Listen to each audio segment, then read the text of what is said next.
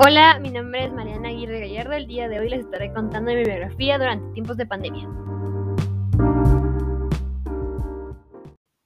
Bueno, creo que todos sabemos de que la pandemia empezó en el 2020 a mediados de febrero. Yo para ese año tenía actualmente 16 años y ahora tengo 19 años.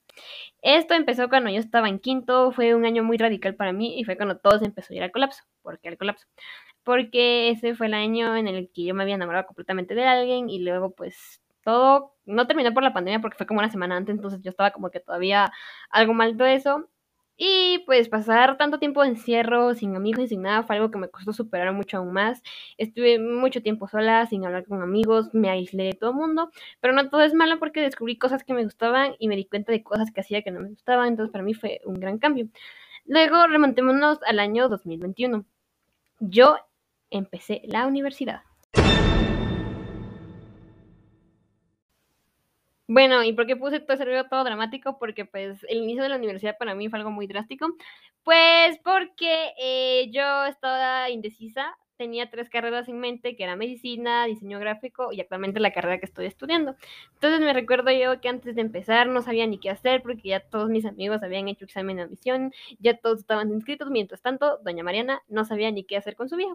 Y me recuerdo que un día celestialmente eh, encontré un folleto de Cleanform, empecé a leer y me di cuenta que eso siempre me había gustado, pero igual, no voy a negar, me hubiera gustado seguir otra carrera, pero no me arrepiento de la carrera que estoy estudiando.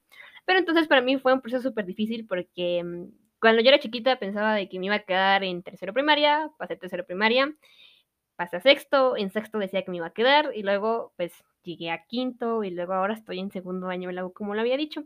Ese año aprendí muchas cosas sobre el portal, la verdad que fue de una plataforma a otra, fue un cambio súper drástico, me recuerdo que no pude entrar a mi primer día de clases de la U y pues conocí mucha gente, la verdad que quiero mucho, tengo únicamente dos amigos en la universidad porque eso fue algo que me afectó.